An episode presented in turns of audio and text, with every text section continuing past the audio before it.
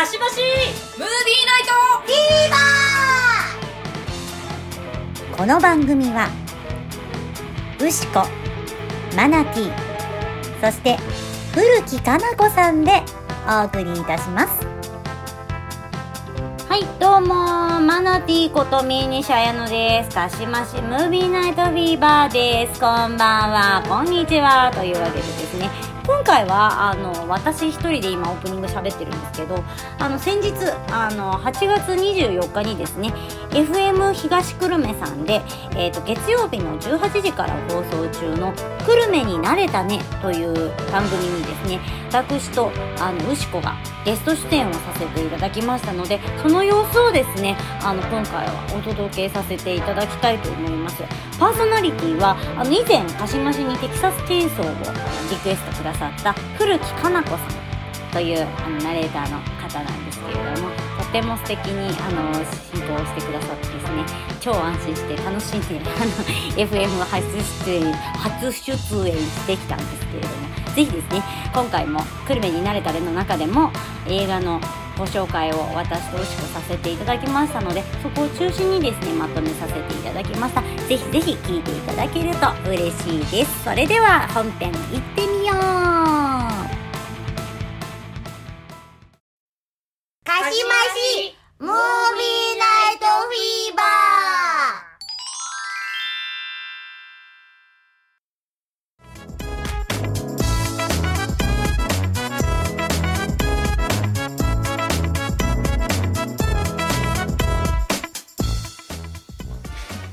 は6時を回りました。ここからは久留米になれたね。パーソナリティは先週に引き続きまして今週も古木かな子が担当いたします、えーここ整備教育文化会館の1階スタジオから生放送でお送りしております。皆様こんばんは。週の初めの月曜の夜ですね。なんかまだ明るいのであんまり夜っていう感じはしませんけれどもいかがお過ごしでしょうか？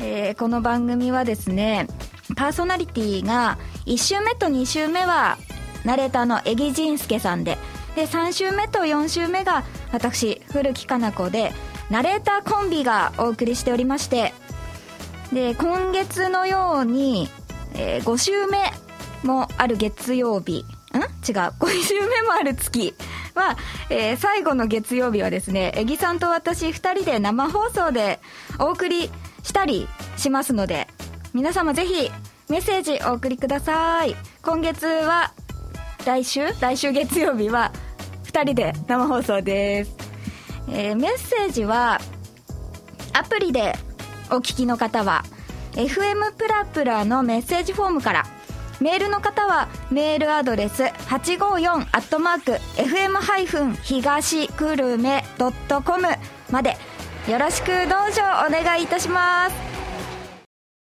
さてこの番組恒例の「今日は何の日?」を今日は一つだけご紹介してゲストコーナーへ行きたいと思います本日8月24日はドレッシングの日なんですねこれは8月31日が野菜の語呂合わせから野菜の日として記念日に制定されておりましてドレッシングは野菜の上にかける調味料であることから、えー各種調味料関連事業を展開する健康マヨネーズ株式会社がカレンダーで31日の上の週にあたる24日を記念日にと制定したものだそうです。面白い。上にあるからかけるからみたいな。ちょっとすごい面白かったですね。ちなみに私はごまドレッシングが好きです。それでは、えー、と本日のゲストご紹介いたします。えー、おーいらっしゃいませってやつやってみたかったんですよね。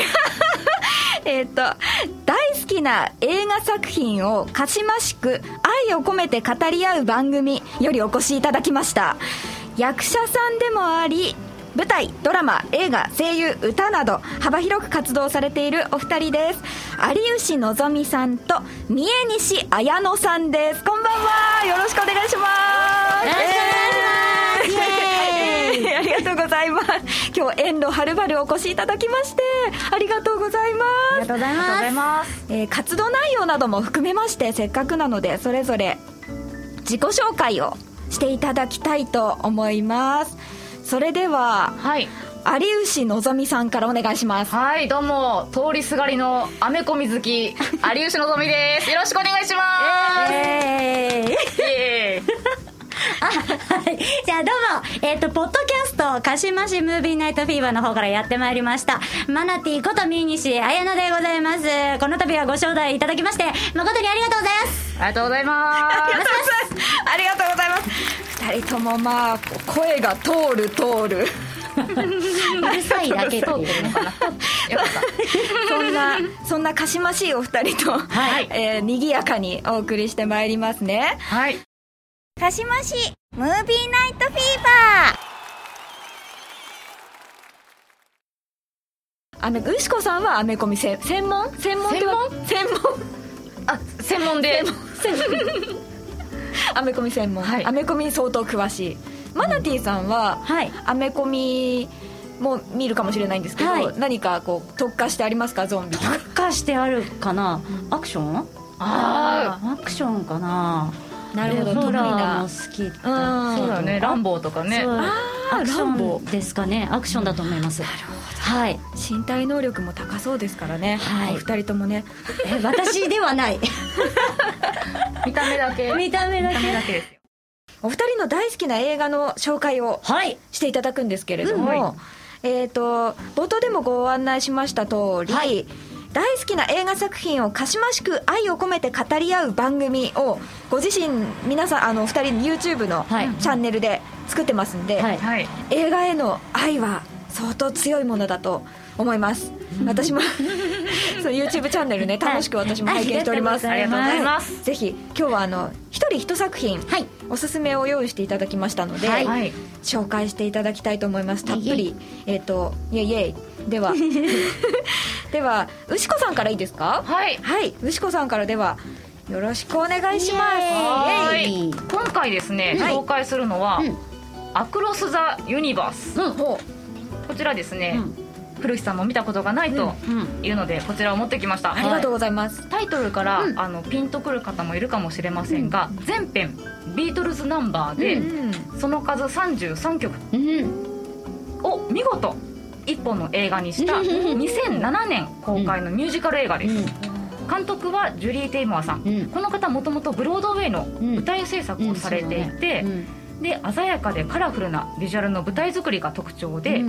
ミュージカル「ライオンキング」の演出でトニー賞を受賞されており、うん。この映画もアカデミー賞ゴールデングローブ賞お素晴らしい。グラミー賞で、えーグラミー賞、えーの各賞でノミネートあされておりました、うん。残念ながらねあの受賞はしてないんですけども、うん。なのでこの映画もハッとするほどカラフルでうん。鮮やかだしとても舞台的。うん。でどのシーンも情熱的で美しくて芸術という名の暴力でガツンとぶん殴ってくる映画でございます、うん。であらすじは、うん。イギリスリバプールの青年が父親を探しにアメリカに渡り、うん。そこで大学生の青年と出会いその妹に恋をします。うん。他にも夢を叶えるためにん。ニューヨークに集まる若者たちが出てきます。うん。しかし時は1960年代、うん。ベトナム戦争にアメリカが舵を切ったため、戦争や徴兵反戦運動によってうん。いやおうなしに巻き込まれていってという内容です、主演はジム・スタージェスさん、うん。他にですねラスベガスをぶっ潰せ。うん。ジオストームにも出演しております、でどこにでもいる若者たちが時代に翻弄されうん。成長していくお話でそれをオリジナルアレンジのビートルズ楽曲で見事に展開していくのは曲に合わせて物語を作ったからだそうなんです、でビートルズと知らなくても、うん。なんかもうみんなね聞いたら、うん。あなんか知ってるっていう曲が多いので多分親近感が湧く素敵な作品なんですが、はい。この情熱的でですね 暴力的なアートムービーを1回では感性が受け止めきれないところそこが魅力的なんですよ。これはねあの大変ですよ。あの作品の内容はね、うん。あの大丈夫です、うん。多分理解できる、うんうんすぐに。ただジュリー監督のうん。豊かな才能がうん。随所に溢れすぎていて、こだわりがすごい。うん。でそこにその、ジュリー監督のもとに集まってくる周りのクリエイターも天才ばっかなんで、あのよくもまあこんなに詰め込みましたね と思うような作品なんですね。それだけ作品への愛が強いので、うん。もう一回見て揺さぶられた後、うん。落ち着いてから落ち着いてから。絵を鑑賞するように、うん。最後まで2回3回と見ていただきたい映画でございます、パッケージがもう綺麗だもんね、すごい、ねすごい素敵。これはなかなか見ないですよこのパこういうパッケージ。本当に？面白い。ええ。うん。なんかすっごい面白いです。よかったら皆さうん。んググってみて「アクロス・ザ・ユニバース」というぜひぜひタイトルで。ググレめっちゃ面白い。もうなんかパッケージだけで私は今楽しんでいます、すごいね綺麗なんですよもう。いや面白いですよ。なんか小さいおじさんとかがでいたりとかする。小さいおじさん？出てくる。小小さいおじさん。さいおじさん出てくんだ。あすごい本当だ小さいおじさん。パッケージがいろんななんかキャラクターと人と。鮮やかでしょ？色が鮮やかですね、いや面白い。これは面白そうだな、で本当はこの,、うん。あのビートルズもオリジナルアレンジの楽曲になってるので、うん。この映像とともにうん見るために作られてるから、うん。映像とともに見てほしいんですけど、うん。あの今回はねあのサントラをうん。持ってこいと、あの古木先輩に言われたので、いや嬉しいです。サントラが聴けるはい。この後マナティさんの紹介の後にね、はい。お聞きいただきたいと思いますよ。私も楽しみ。はいせっかくなんで、アク見ましょう。ロス・ザ・ユニバース。はい。わあありがとうございます。ワクワクしますね。よかったらね皆さんこのコロナ禍ですので、そうですね。ね何見ようって言ってうん。対策ばっかり見ずにね、ちょっとこういったものもうん。見ていただけたらなと思います。確かに。対策ねに少し飽きてきたかもしれないんでみんな、うん。あの見ちゃってね。うん。なるほどありがとうございました、はい。では続きましてマナティさん、お願いします。今回私はですね「パイレーツロック」これ放題で「ザ・ボート・ザット・ロックド」っていうのがあの、まあ、メインのタイトルなんですけど2009年のイギリスドイツ制作の映画になってます。監督はリチャード・カーティス監督でこの作品の他だと「ラブ・アクチュアリー」とかその続編の「レッド・ノーズ・デイ・アクチュアリー」「アバウト・タイム」愛おしい時間についてを撮った方ですね。で脚本のお仕事がもっと多くて「ノッティングヒルの恋人」とか「ブリジット・ジョーンズの日記」シリーズとかもこれは2作目まで撮ってます。でロマコメ得意な人みたいなんですけど、と思いきやそれだけじゃなくて、ミスター・ビーンでおなじみのローアートキンソン作品もミスター・ビーンはじめ何作品か手掛けてる方です、うん、で今回この作品を私が選んだ理由っていうのがこの作品がラジオ局の話だからなんです。あら。はい。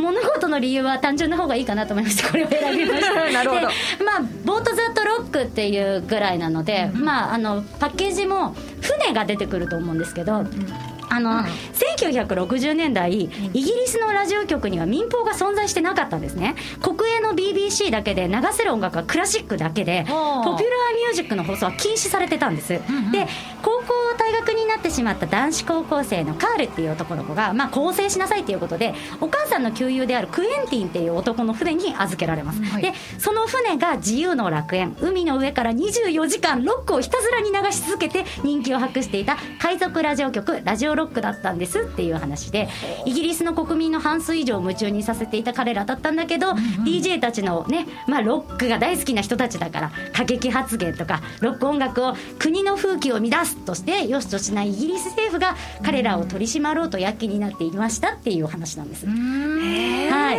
で実際この時代本当に BBC しかなくて、イギリスのラジオ、でクラシックばっかりだったそうで1963年にラジオキャロラインっていう放送局が、法律の及ばない国際海域上でオンボロの船で開局を本当にされてでその後もいくつかの海賊放送局が生まれてて、でこの映画その前述したラジオキャロラインとラジオロンドンという実在の人気曲をモデルにしてるそうなんですね、まあ、そういう人たちのおかげで今こういうラジオ局だったりが存在してるんだなって思うとちょっと胸熱になってこれ持ってきたんですけど、はい。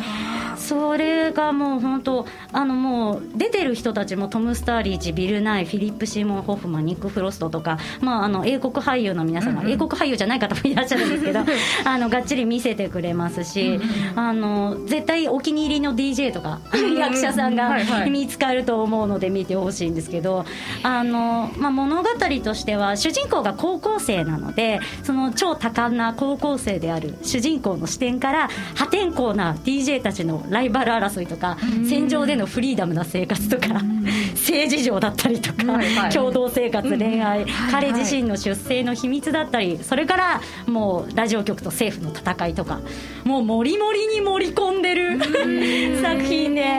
で音楽もですねさっきあの冒頭でかけていただいたキングスの曲。はい、あれはもうここからあのお届けをさせていただいたんですけども、当時のその60年代の素敵な音楽しかかからないので、見るときはぜひテレビと自分の間の家具はどけてから見てほしいなと思うんですよね。曲がかかった瞬間に多分踊りたくなると思うんで 立ち上がって踊れるスペースを確保してからのあのなんか映像を流していただいて見ていただけたらいいなって思います。ザ・フーとかクリームだったりジミヘンだったりダイアナ・ローストシュープリームスビーチボーイズジェフ・ベックデビッド・ボーイもう私先ほどあのサントラをお渡ししてかけていただいたんですけどあの版権元とか全然違うだろう。に40曲近く CD2 枚組で入ってるっていうすごいお得な CD になってもうこの CD あるだけで大体当時の音楽が分かるくらいの気持ちになれると思うので。ぜひはいもうラジオ聞いてるリスナーの方だけじゃなくてですねパーソナリティさんとかラジオ作ってるスタッフさんの方とかにもぜひ見てほしいなって思って持ってきました。はい。ありがとうございます、はい。面白い。そう。あーこれもいいですね。これもすごい面白そう。ご機嫌な映画だね。そうそうなの、ねご機嫌な最初何のファンタジーなのかなと思ったんですけど 実際そうだったらしいですすごい、なんか技術部長がめっちゃうなずいてた。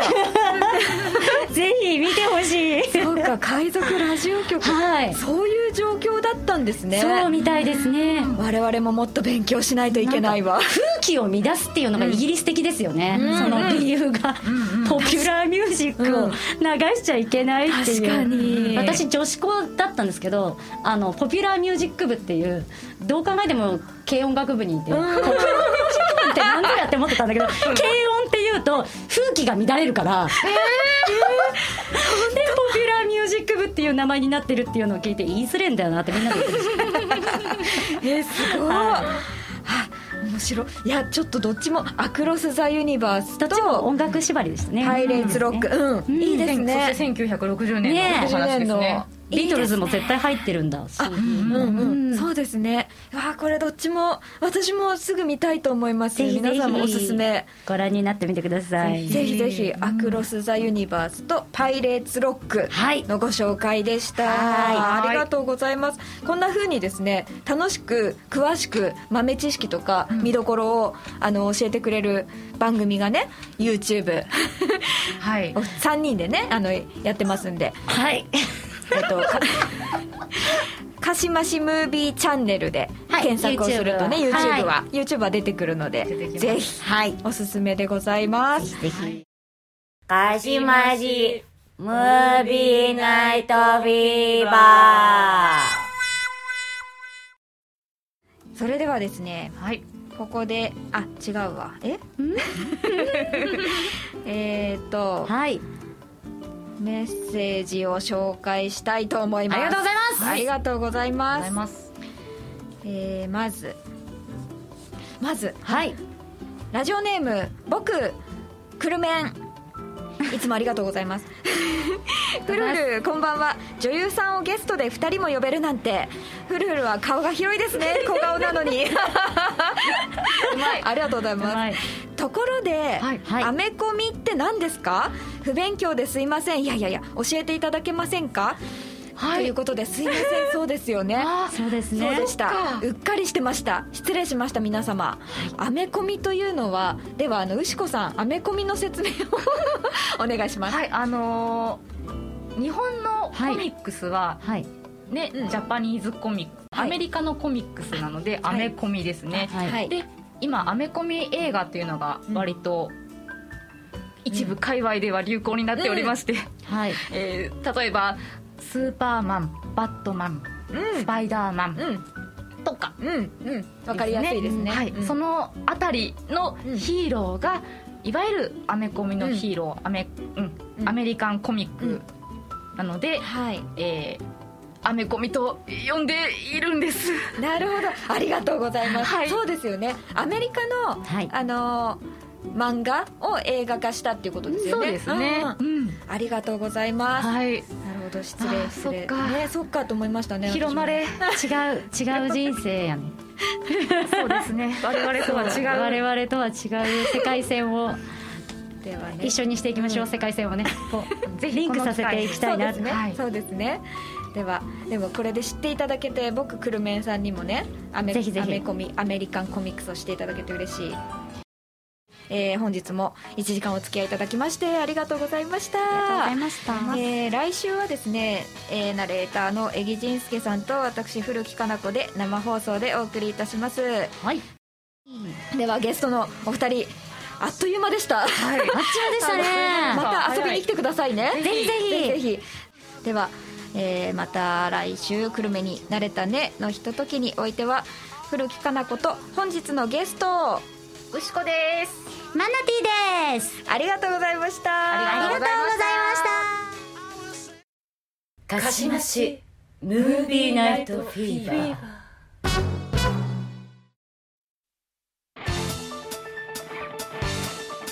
はいというわけでエンディングです。今回はあの久留米に慣れたねバージョンということでお届けしましたがいかがだったでしょうか？楽しんでいただけてたら幸いでございます。ちょっとねよそ行きな感じのあの私と牛子のあのおしゃべりが聞けたんじゃないかと思いますけれどもどうでしょうかね？ボロが出てましたがね。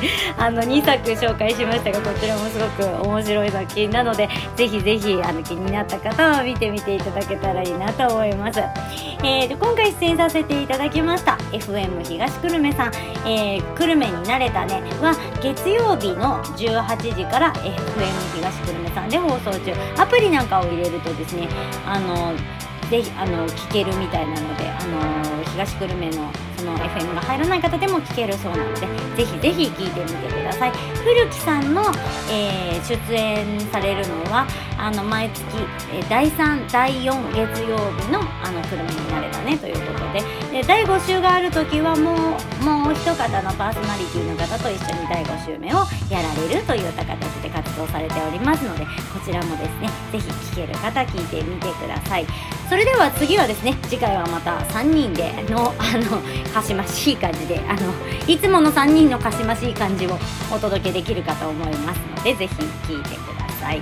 で、えー、と YouTube もですねあのございますのでこちらもまたあの見てみていただけたらと思います。こちらも今回はですねあの牛子先生があのとってもあのドキュメンタリー映画風な編集を施してくれててちょっとかっこよくなったと思います。